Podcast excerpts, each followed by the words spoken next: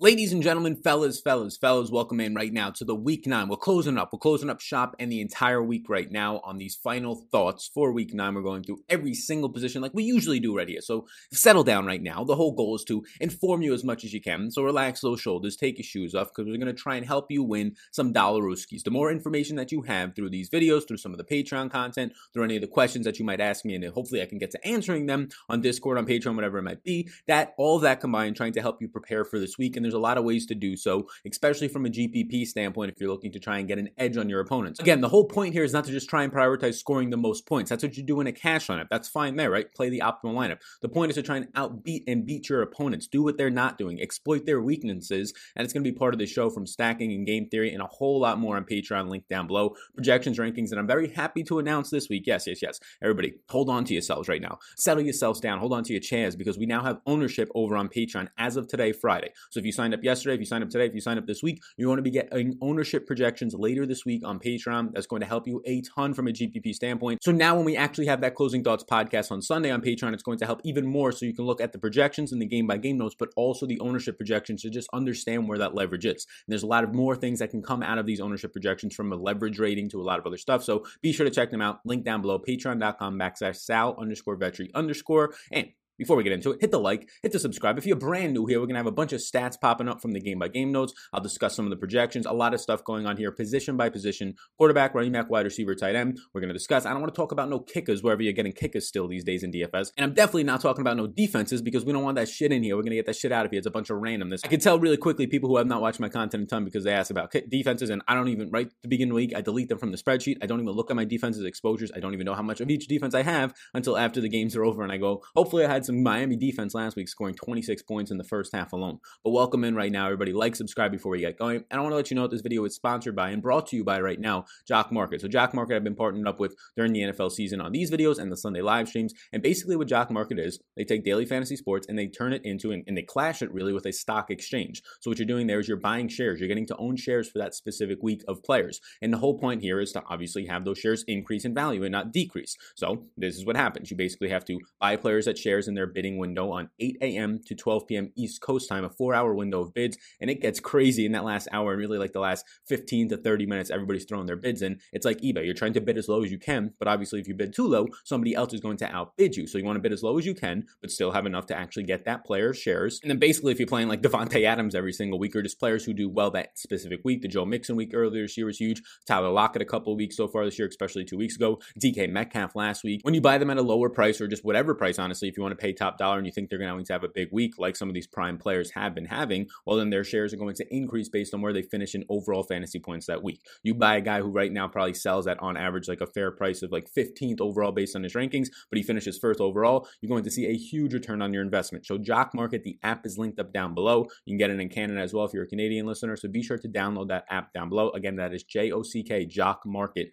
linked down below in the description. And we can discuss a little bit more on Sunday once the market goes live from 8 a.m. to noon Eastern during our live stream. So let's get into it now, starting with the quarterback position, What you're going to see at the quarterback position is you're probably going to see some guys actually pick up ownership this week. So just in general, from an ownership standpoint, again, now we have it on Patreon, so I can actually reference this. You're probably going to see the guys that pick up the most ownership in both sides of that Seattle and Buffalo game because that game in general is picking up a lot of ownership, probably around 10% each. But also Deshaun Watson, because of his cheap price point for how many fantasy points this guy is just putting up, 25 plus per game as of late. He's averaging 25 per game on the season. He's probably going to be maybe the highest owned player up there with Russ and Josh Allen. I expect all those guys to be pushing about 10 plus percent ownership this week, which gives us a little bit nice leverage on Patrick Mahomes actually going lower owned, which is fair this week because there's other options on the slate. Kyler Murray's actually going a little bit under owned here, and Miami's defense has been good, and he's priced up, and Russ is on the slate, so I understand why. But none of these ownerships are going to be like 2%. Those guys will still be like 5 or 6%. Herbert's picking up some ownership, and then basically any other name that I didn't say, Matt Ryan, you could expect like 5% ownership. A bunch of those guys you could probably expect somewhere between 5%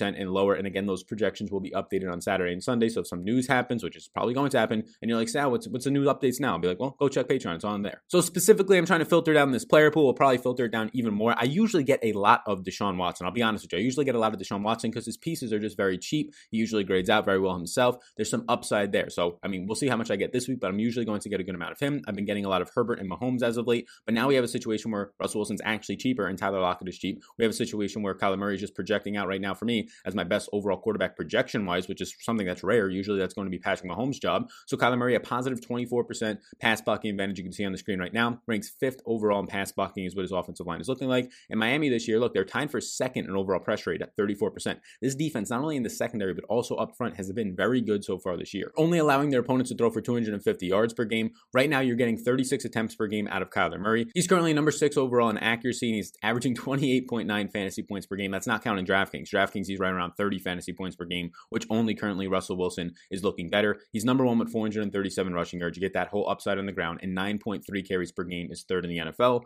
Kyler is a yes for me. The clear stacking options in your groups, at least, I'll probably include Andy Isabella and guys like that in there. But my clear stacking options are one DeAndre Hopkins if you want to do just a one man stack. I always run it back with somebody on the other team DeVante Parker, Preston Williams, Gesicki, one or two of those guys. But then your second stack option would probably be Christian Kirk at that point. Next up is Russ. And Russ, honestly, I said it on the Awesome Show on Tuesday uh, that the live show for the first look that, yeah, $7,600 Russ when he's 8K. I normally don't get a lot because you have these receivers being expensive and they literally have no other options that I want. Now, David Moore, their wide receiver three, has three games this year of 13 plus fantasy points, and that's good to see at his price point, but he's very touchdown dependent. And if you're pairing him with this quarterback, that's fine to put him in your groups. So I would put David Moore in the groups. I think Will Dissly at 2,700 is a nice punting option, but we all know what we're doing here. We're trying to get DK Metcalf and or, and hopefully the or in there so you can get the big upside. Both of these guys in there, if there's a huge rush game of four or five touchdowns, Lockett and Metcalf are probably feasting on that. So this week is a little bit cheaper. Russ is not in the 8K range. I mean, you have below $7,000 Tyler Lockett. The problem is that Metcalf is now expensive. So getting those full on stacks, especially if you want to try and run it back with anybody with upside on the opposite side in Stefon Diggs, it becomes difficult. So you're probably looking at run back options here of,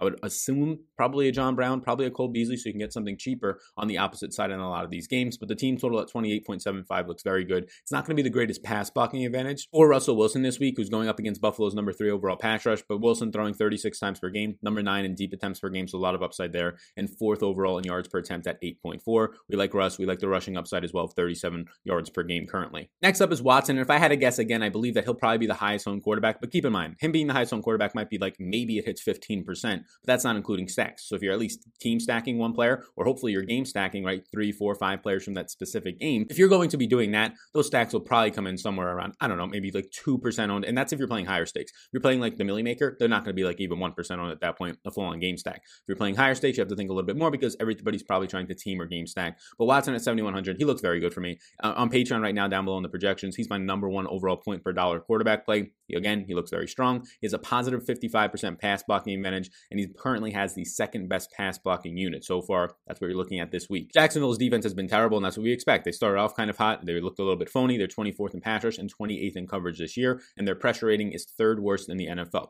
So right now, what you're getting out of Watson is he's targeting downfield. He's currently ninth in air yards. He's currently attempting 34 passes per game, and you're also getting the rushing upside from him. He's fourth in true pass rating and fourth in deep ball completion percentage, which helps both Brandin Cooks, but then obviously Will Fuller. Your clear stacking options here in the groups that I would put together are basically in this order Will Fuller, Brandin Cooks, and then Randall Cobb. Brandin Cooks has been fantastic the last couple of weeks, and Fuller has your upside down field. This is going to be a good matchup. A couple weeks back against Jacksonville was a fine spot as well, so we're going to be going back to the well at 7,100. Herbert at $6,800. Look, Herbert's been very well. You know the clear stacking options of Keenan Allen, Mike Williams. Actually, would go with probably a stack here of Keenan Allen, Mike Williams. Hunter Henry is still in play, and his price point's dipping. He's just not finding the end zone. He's getting a decent amount of targets. You can't expect 20 points a game out of Hunter Henry, but if you get 10 to 12, that's pretty good at this point. The passing yards just aren't there downfield at this point. He's not doing anything after the catch. So for more upside against a weak outside cornerback play of the Las Vegas Raiders, I'd be going to Keenan Allen plus Mike Williams on the outside right now in my primary stack. You still get Mike Williams at a fair price point. Keenan Allen has now come up, but $7,000 is still fine for what he's been doing. They're projected for four touchdowns in this game, over 300 yards per game right now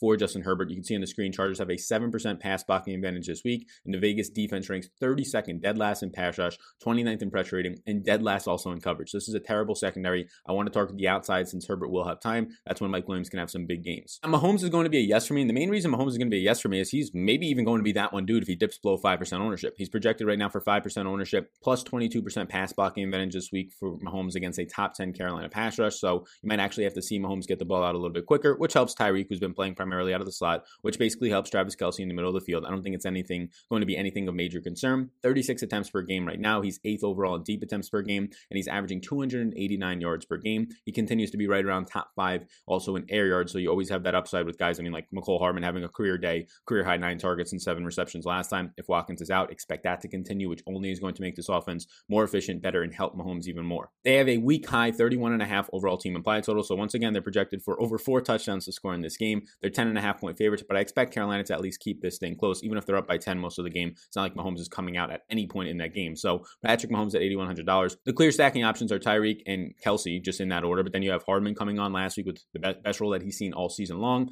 And then Demarcus Robinson, keep an eye on what happens to the health right now of Sammy Watkins. I have no interest in putting Le'Veon Bell or Clyde edwards in a Mahomes stack. So far, of all the teams we talked about, I will not be stacking up any of these quarterbacks with their running backs. I don't think it adds up that much. Josh Allen will be my final yes against Seattle. Look, he's going to pick up ownership. It makes sense. This is like the ideal spot. Look, he hasn't scored over 18 fantasy points since week four. He's honestly been bad the last month of the season at this point, and the Bills are starting to lose some games. Now he gets a matchup against Seattle, which is by far the best in the slate for a quarterback. The next closest would be Drew Lock against Atlanta, but it's still the best matchup on the slate. And you always want to be trying to target quarterbacks in slight underdog spots, especially if they have a good team total. Well, the guy who actually hits the nail on the head so far out of all the quarterbacks we've talked about, a slight underdog in a decent team total spot, right? And he's going to be going up in a good matchup against Seattle. Josh Allen right now, 25.75. It's up to 26 now implied team total as three point underdogs. That all looks very good at this point. Again, the issue for Josh Allen has just been overall this offense in general has fallen apart. He has not been as efficient. He has not been as accurate. Now he gets a positive 35% pass blocking matchup against Seattle's number 30 overall pass rush. He has not scored again 18 or more fantasy points since week four. I think that right now, based on my projections,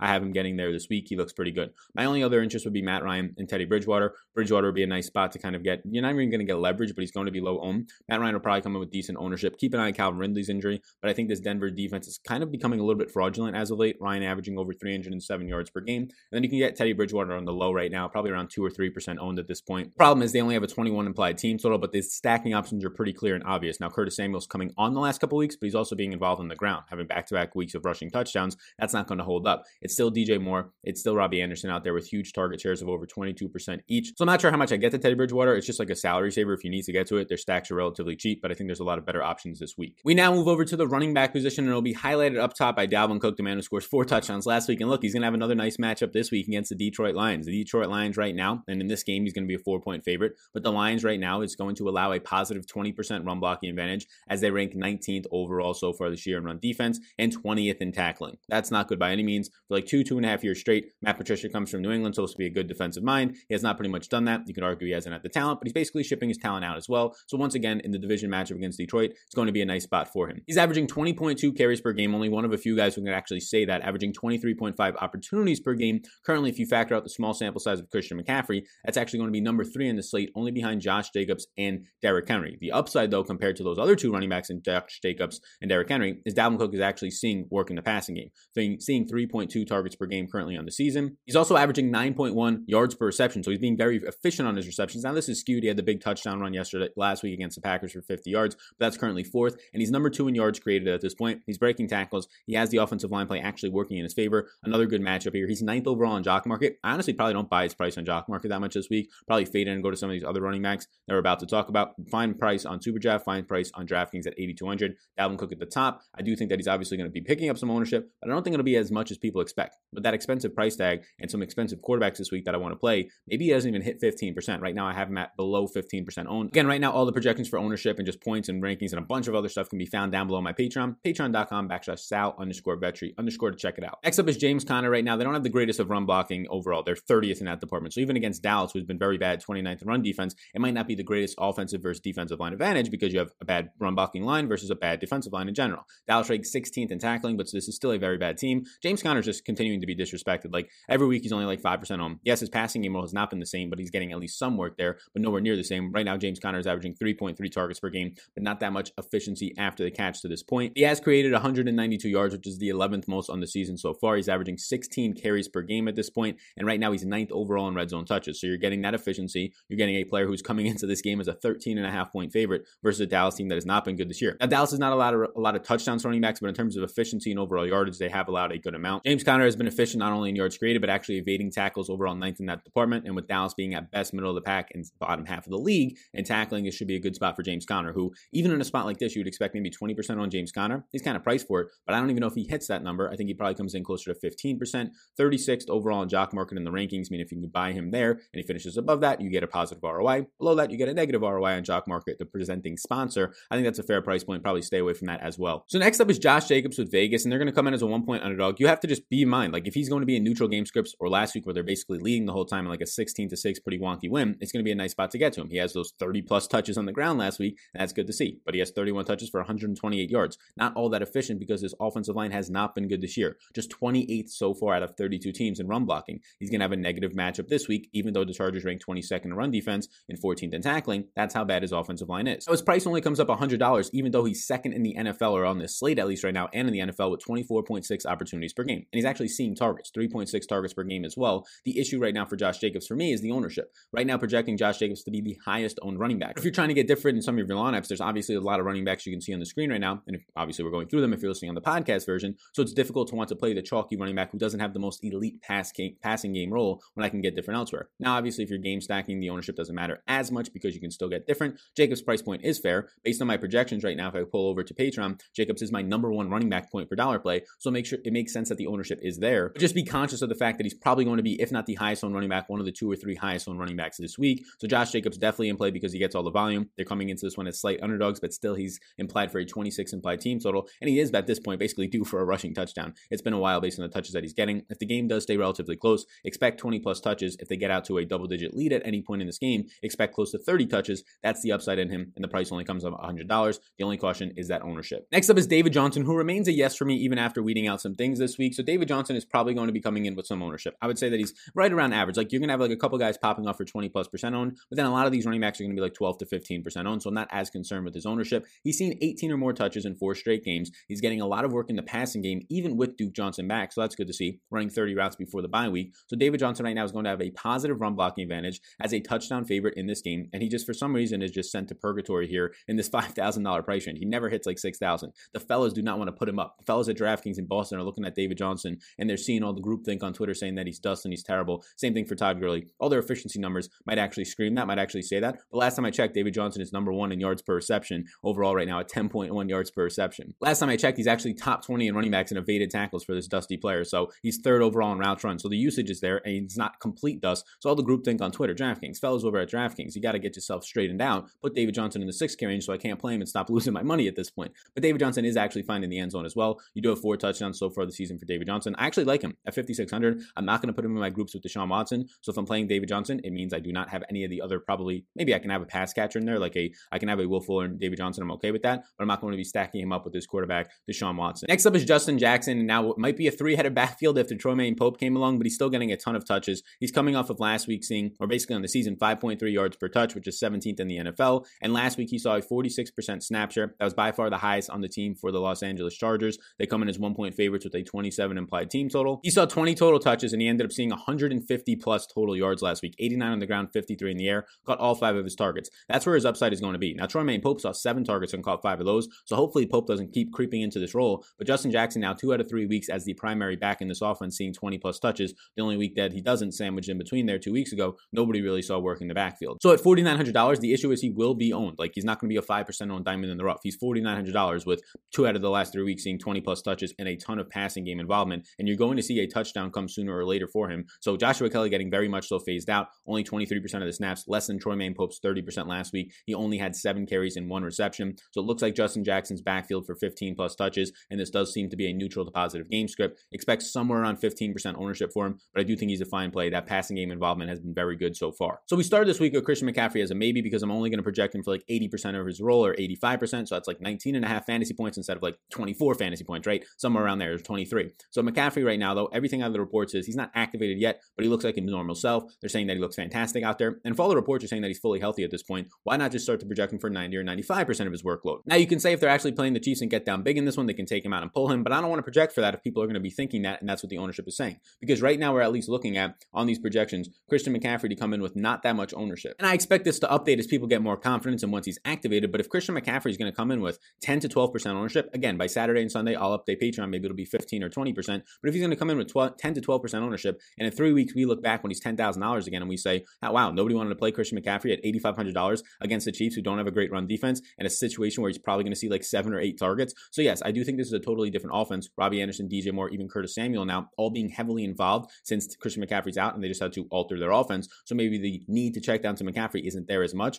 But I do think that McCaffrey at this price point is very much in play. I moved him to a yes because nobody wants own him at this point. The run defense for Kansas City is 20th, bottom third in the league right now. And in week one, you saw him have 26 touches, 134 yards, and two touchdowns. Week two, he gets hurt. He sees 22 touches, another two touchdowns on 88 yards. So if he looks good, he's all healthy out there. I'm expecting somewhere in 20 plus touch range. And if he's going to be getting that, hopefully a good amount of them, seven or so touches can be in the receiving game as a 10 point underdog. That's going to be a big upside. McCaffrey's a yes. Then I have some maybes. James Robinson. The issue with James Robinson, seven point underdog, but he's like the only decent run back option with Jake Luton starting. I would start actually Laviska Shenault in your stacks over for a discount over DJ Chark. I don't think Chark on the outside is going to have a lot of opportunity for Luton, who in college was not very good and was a check down monster and not downfield target. So that's actually going to hurt DJ Chark. So I don't really want much of him. And then you have James Robinson, who probably will get some check down. So that's where it helps, but he's going to be owned at this point. He's a nice run back option. I don't know if I play him as a one off. David Montgomery being heavily involved, running the most routes over the last five weeks out of any running back. He's involved. He's going to be in play. It looks like Kenyon Drake has not practiced Wednesday or Thursday. If he's going to be out, I have more interest in Chase Edmonds at 6,800. I'll put up some of the Chase Edmonds numbers right now for you. Edmonds has seen 32 targets and basically is one point behind Kenyon Drake on overall fantasy points this year, even though he's been primarily the backup.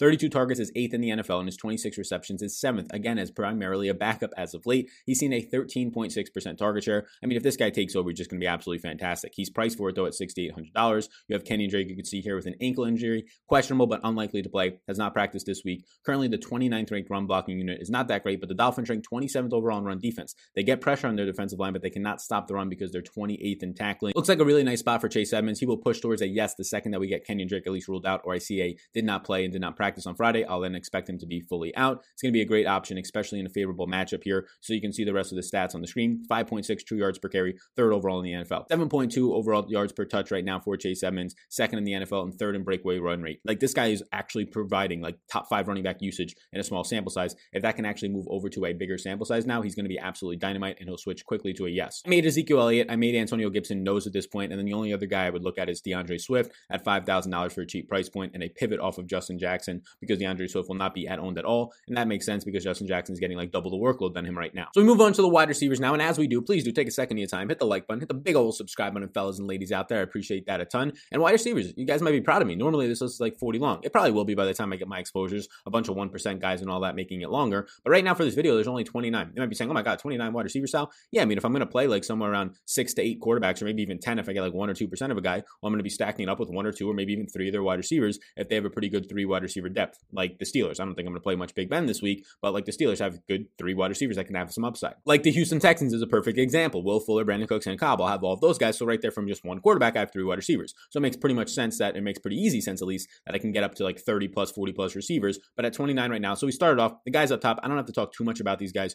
You know how good they are. Starting with DeAndre Hopkins, it's a nice stacking spot for Kyler Murray, and Murray's going to be a little bit lower owned than we thought. Hopkins right now coming off a bye week, it's looking good. A matchup against Byron Jones. It's a positive matchup even for Hopkins against Jones. These guys like Hopkins and Adams and whoever else, Keenan Allen, it's just no issue for them in terms of their matchup. It's a nice spot. He's third overall in target share this year at 31%. He's seeing a 27% red zone target share. And even at his expensive price point of 8,200, highest on the slate of any wide receiver, he's still my sixth overall point per dollar value on the projections on Patreon. I've been projected for 21.7 fantasy points, the most out of any wide receiver. He's 13th overall in jock market. I actually think it's a pretty nice spot to be getting him. He's currently number one in yards after the catch, so he's getting all this volume and he's also still very efficient after the catch, 317 yards after the catch, averaging the fourth most fantasy points per game at 20.5. DeAndre Hopkins obviously in play for me. Next up, Julio Jones. Julio, since he's returned, has just been an absolute monster. Everybody wanted to say that this guy was dead. He has the number two overall matchup on the week this week against Denver, and who they're going to be throwing out there from either AJ Bouye, who's just dust at this point, or I believe it's Ojume. Uh, so if that's going to be the case, Ojume is allowing 1.43 yards per cover snap this year. As you can see on the screen right now, since the return of Julio Jones in three weeks, 23 catches, 336 yards, and two touchdowns on 29 targets. As I put here right now on the screen, still elite. Julio at 7,200, an obvious stacking option for I think is going to be a little bit lower owned of a game. Like Matt Ryan, Julio, plus hopefully Ridley's healthy, running it back with somebody on Denver, probably either Jerry Jeudy or Noah Fant. I actually like getting a tight end that tight end in your stack, so you don't have to worry too much about filling a terrible position otherwise. That seems like a pretty good spot. Next up is Tyreek Hill, who scored a touchdown in seven out of his eight games. A positive 41% matchup is the top five matchup on the slate against Jeremy Chinn. And yes, Jeremy Chinn is a slot cornerback if you've been paying attention to just my videos and just a lot of stuff. He's a slot cornerback for the Panthers, and that's because Tyreek Hill has primarily been a slot wide receiver this year. 59% of his snaps out of the slot. Now he goes out wide, 19% out right, 20% out left. He's seen a 19% target share this year and 6.8 per game. Number six in air yards. The big play upside is there. Carolina, nobody's going to be guarding this guy. Jeremy Chinn in the slot is not going to have any interest in trying to attempt to guard him, and nobody on the outside will even have a chance at all. Donte Jackson's not going to have a chance. Rasul Douglas, these guys are terrible. In my opinion, that also keeps Mecole Hardman in play, Demarcus Robinson in play. All these guys are in play. Hardman will have a matchup against Rashad Douglas, positive 37%. He's going to have a huge speed advantage, a 4 3 guy versus a 4 6 guy. And if Sammy Watkins is out, you're coming off of career high games, the second most routes run for Mecole Hardman, but he had a season high, I believe, in snaps last week. And he saw nine targets on seven receptions, also a season high, 96 yards and a touchdown. He was the clear wide receiver two behind Tyreek in the usage, if not the wide receiver one, if you wanted to argue overall target share. So Mecole Hardman definitely in play. Robinson still in play in groups as a cheap punt option who still gets a lot of routes run and snaps. And last week saw the targets and a touchdown. So as it seems, it's been for like three or four straight weeks, even with the price bump from 6,200 where he's been for the past two weeks for some odd reason. Now he's 7K Keenan Allen. Likely matchup is going to be fantastic against Marcus Joyner in the slot. Pro Football Focus has it as a positive 40% matchup. He lines up in the slot 44% of the time, out left 34% of the time. So he'll also see some Lawson on the outside. Again, a fine matchup for him. He's currently balling out from a contested catch standpoint. Last week, another 11 targets. Doesn't matter. He's seeing 10 plus targets every week that he's healthy. Nine catches, 67 yards, and a touchdown, which seemed like a bad game for him.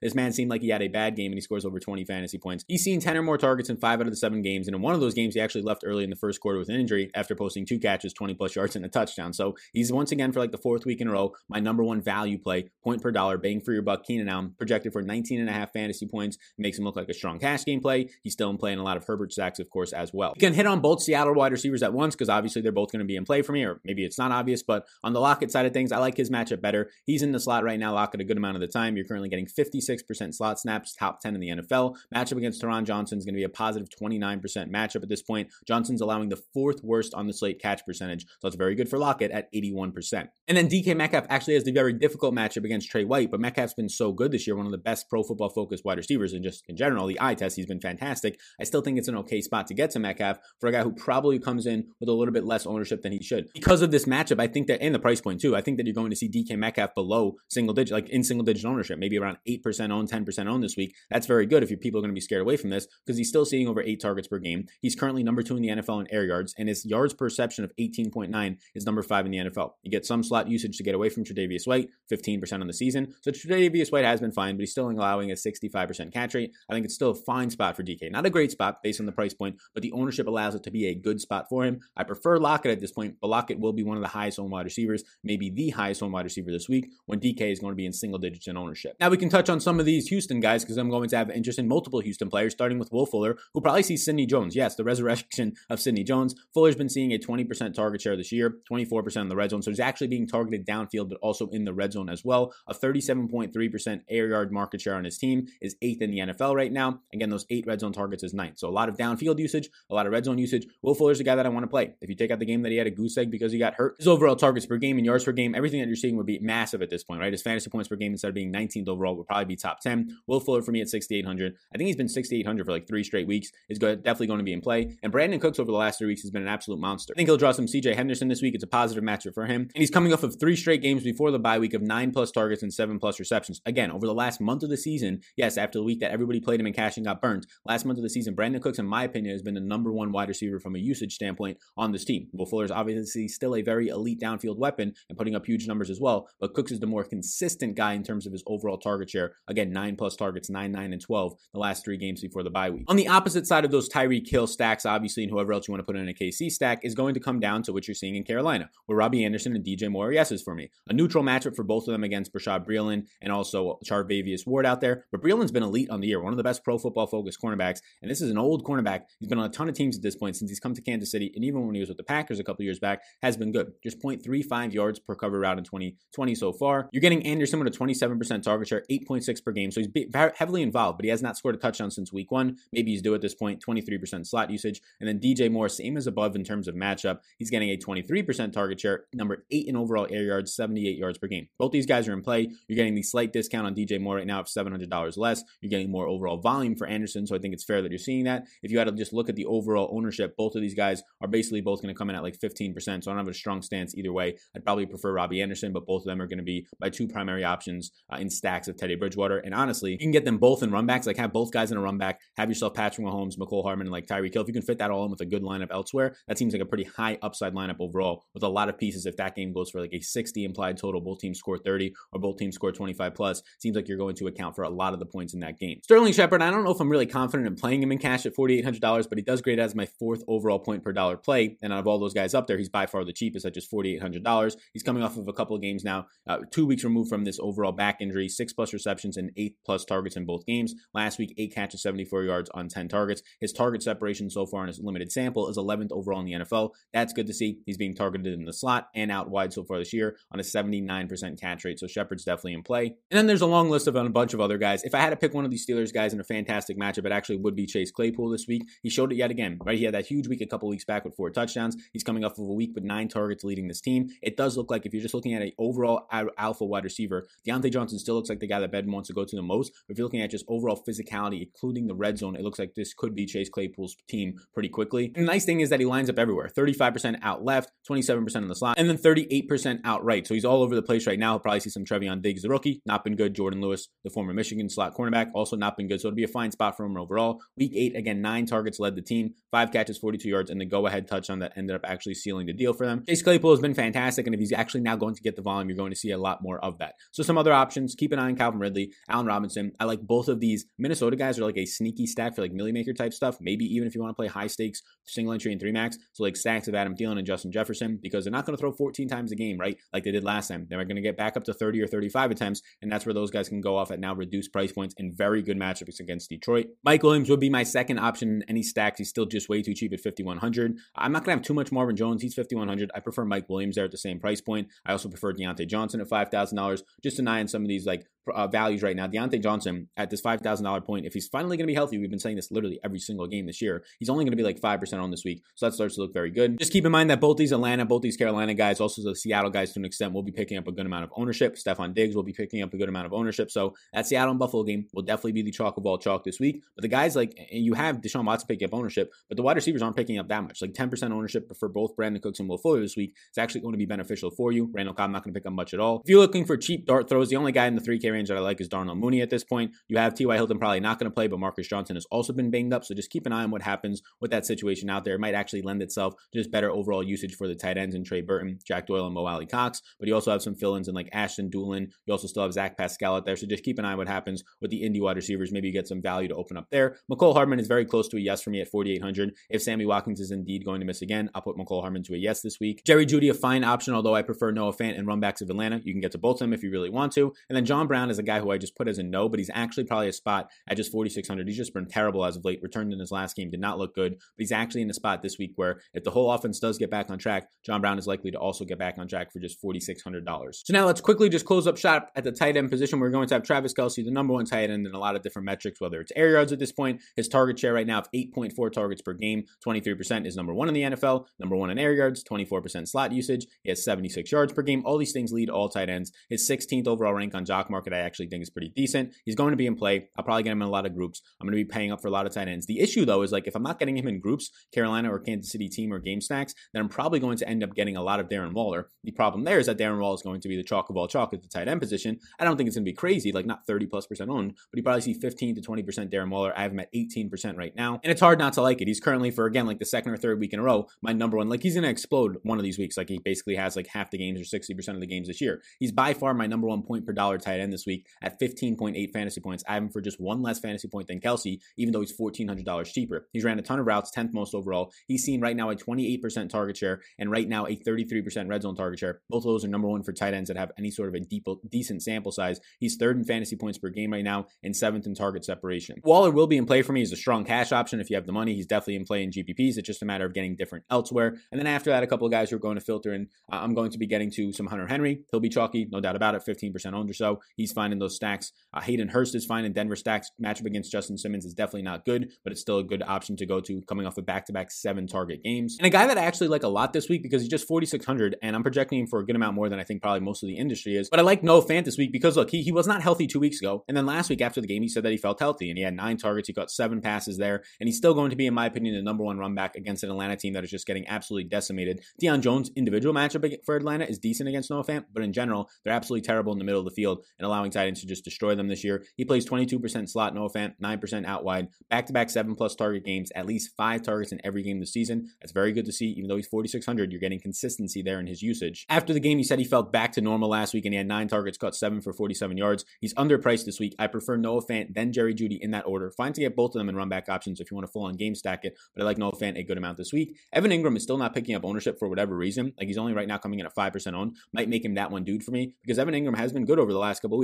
The concern is that this can end at any time if the pressure of Washington gets to Daniel Jones, but you're getting a fine matchup here, in my opinion, for Evan Engram. The price point is way too cheap at $4,300. He's coming off of back to back big games, and he's right now fourth in overall tight end slot usage. He's third in routes run for tight ends. He's first in route participation. He just doesn't block, he just goes down the field, right? Third overall in targets, seeing a 19% red zone share. Evan Engram would be a yes. So those are my yeses at tight end, right? Travis Kelce, Waller, Fant, Evan Engram, Hayden Hurst, and Hunter Henry. All of them can basically get into any stack that I want, probably outside of Waller in his team stacks, but he'll be a nice run back for Justin Herbert stacks. So they're all fine in stacking options. If I had to look for some guys in cash, like Darren Waller probably starts to look pretty good in cash if you want to pay up for it. If you don't want to pay up for it, Evan Engram looks fine in cash. The punt options this week, Will Dissly, but he's not that great, obviously. Like Will Dissly is coming off of probably being the primary guy in this offense at least. So the goal is to just play the good tight ends as one offs and pay off for like a Waller or a Noah Fant or a Kelce or try and get them in my stacks. And uh, unfortunately for us, all this can work. If you want to look for punt options, I mean, Mark Andrews at 4,800 is okay. Not going to have much. Eric Ebron at 4,500, now priced up. Prefer Noah Fant, but he's still okay to look at. Same thing for guys like Jonnu Smith. Logan Thomas coming off the bye has been getting more catchable passes. He's only $3,700 and using the red zone. Seems to actually have a nice connection with Kyle Allen, and Dwayne Haskins was just overthrowing him every time. So at $3,700, he'll probably just be absolutely unowned this week. But if Evan Engram's unowned, I'd rather just go to Engram for a couple hundred dollars more. You like to look for punts at tight end to close up the show. The only ones that I see this week, $2,900 Irv Smith. If the thinking is that they're obviously going to throw more than 14 times this week for the wide receivers to be decent, well, Irv Smith at 2,900 probably then sees his like four target role that he's been seeing as of late when they actually throw the ball. And then Will Dissly at $2,700, also throwing Trey Burton at 3,500. Price point's not moving, but he's been relying on rushing touchdowns in the red zone. But it seems like it's actually a thing that's in their playbook now. That's happened multiple times. But Dissly's the only Seattle tight end I would touch. He ran a season high 31 routes run in week seven, and he saw four targets, which is also a season high. But then the week after that, again, San Fran, he's blocking a little bit more. He still plays a season high in snaps, though, which is encouraging 68%, but only runs 12 routes. So at $2,700, if you get a little bit of an in between here to where he's like running 20 routes now, seeing three targets, you're hoping that one of them finds the end zone. At $2,700, he's at least a punt play. Not high on it like we were a couple weeks back when we had a punt play and Harrison Bryant, but we're going to at least be talking about it to an extent. So thanks so much for tuning into the week nine closing thoughts video. Hopefully you enjoyed the way that the show laid out. Hopefully there's gonna be like 10,000 plus of you that watch this. So if you're still here at this point, not all of you will be, but please do hit the like button. The big old subscribe button pops up. If you want to support me on Patreon, where we now have ownership projections as of my recording this of today, ownership projections, uh, rankings, uh, normal point projections, a bunch of stuff. A closing thoughts podcast on Sunday where we go through GPP strategy, how to just set up your optimizers, how to do a bunch of things to basically win the dollar rooskies. Because the more informed you are, the better the chance of winning. So please do check that out. Patreon.com backslash Sal underscore Vetri underscore link down below. Check out Jock Market. Their app is in the description. Appreciate you all tuning in. We have an NFL props video also out this week. Check out all the other content on the channel. Saturday, that one dude, and Sunday's live stream will be going up at 10 a.m. East Coast time. I'll see you all there. Have a great rest of your day and peace out, game.